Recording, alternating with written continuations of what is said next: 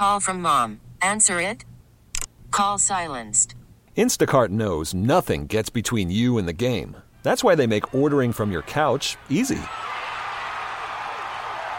Stock up today and get all your groceries for the week delivered in as fast as 30 minutes without missing a minute of the game.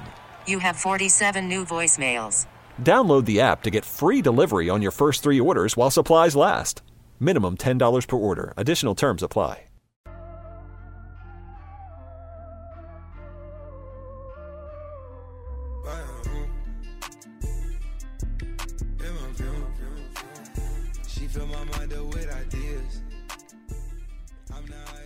We're back here on 790 The Ticket. I'm Brian Monroe. That's Rashad Butler. Uh huh.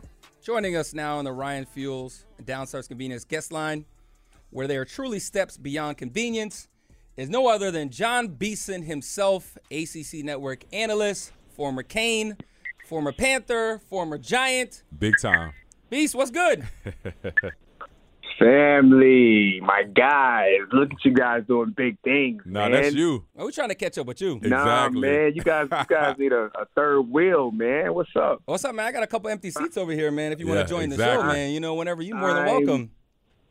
Sign me up, man. We got to make it happen. If it's gonna be the two of you guys, I will pop in and hang for the the whole show. Okay. I mean, I don't know if Entercom's You know. really going to want three Canes in here, you know, bad mouthing everybody, but uh, it definitely make for some good radio. Yeah, It would. It, it sounds pretty good to me. I mean, we, you know, right right now we we could talk a little bit Yeah, we Yeah, can we talk can. a based little on bit. what's happened most recently. So Yeah, we so better enjoy it while we can. let's go ahead and get the most recent game since, uh, you know, we all love when uh, FSU, FS Who loses to Miami for the third straight. You know, you know, going into that game, you know, what did you think of the matchup? And then after it, you know, how do you feel as far as the execution that Miami had?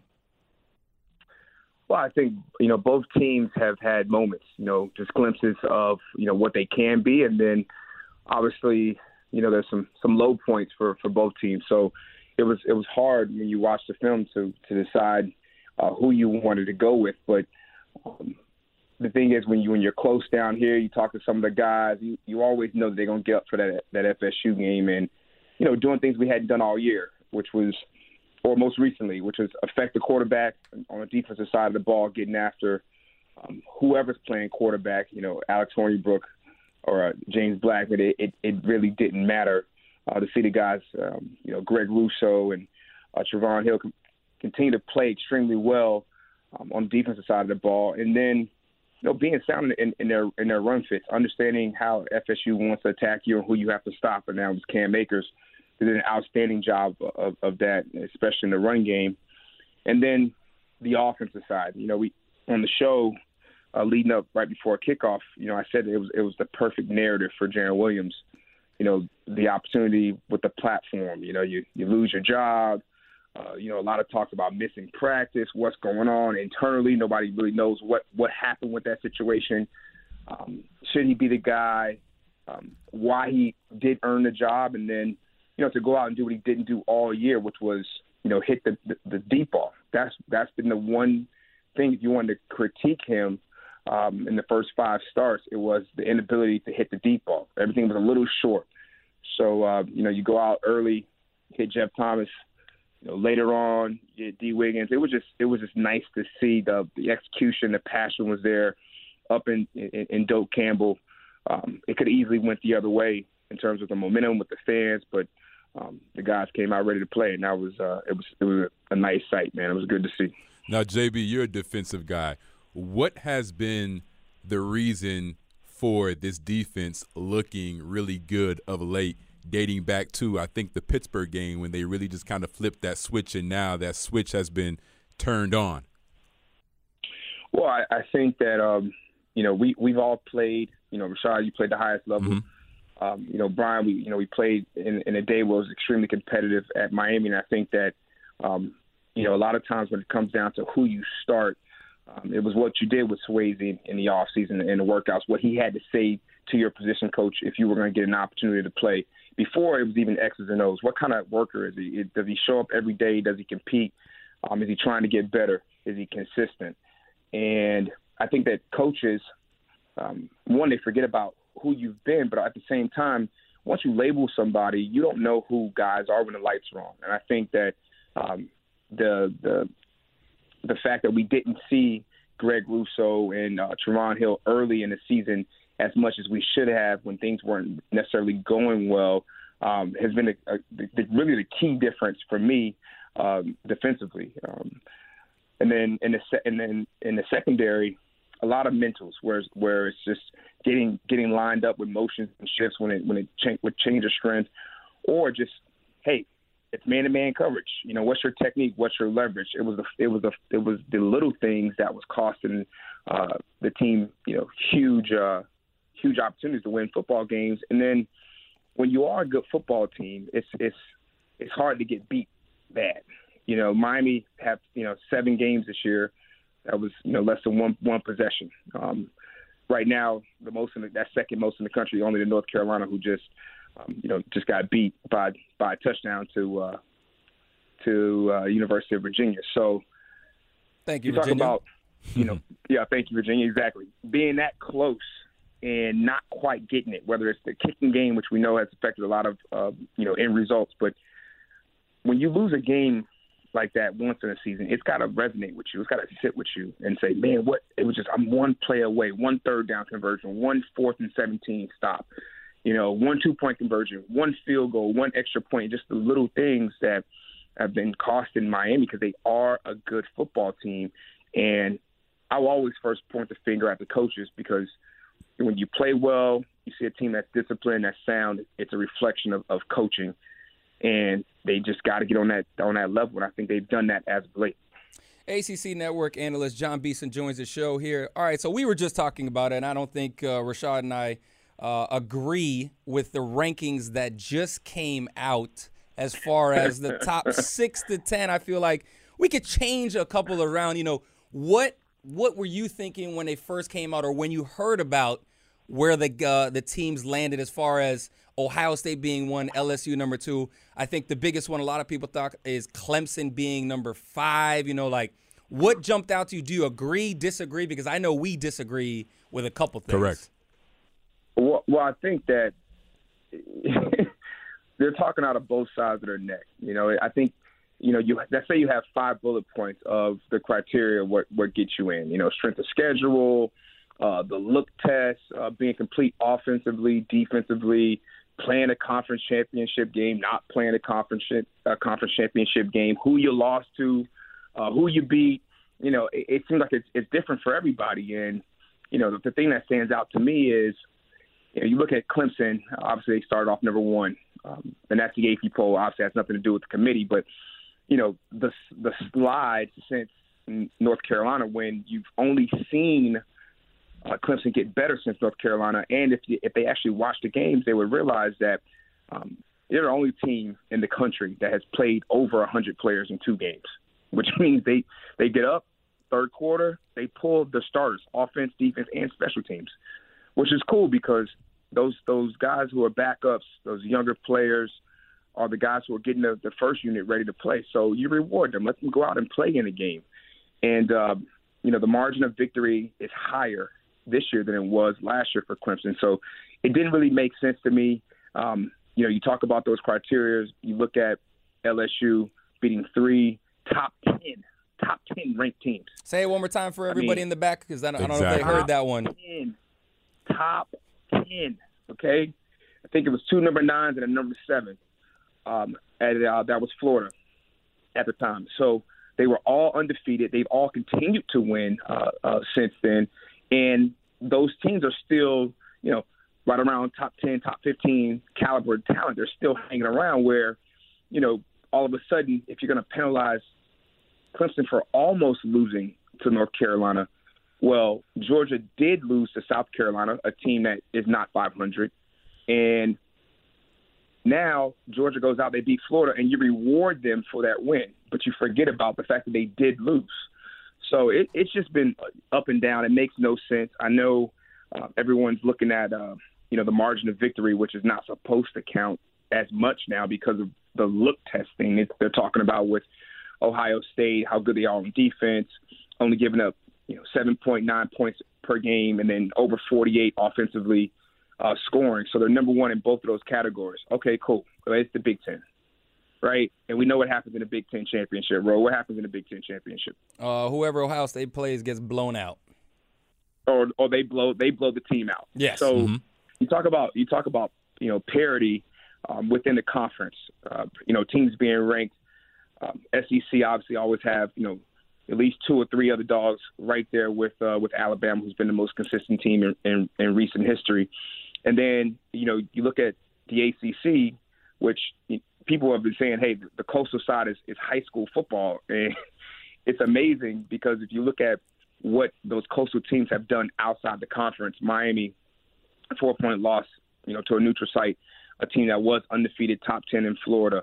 Um, Pitt, one touchdown away or one play away. They're on the goal line to tie the game up in Happy Valley against Penn State, who's obviously in the top four right now. Um, North Carolina beating South Carolina, who beat Georgia, who was number three in the country.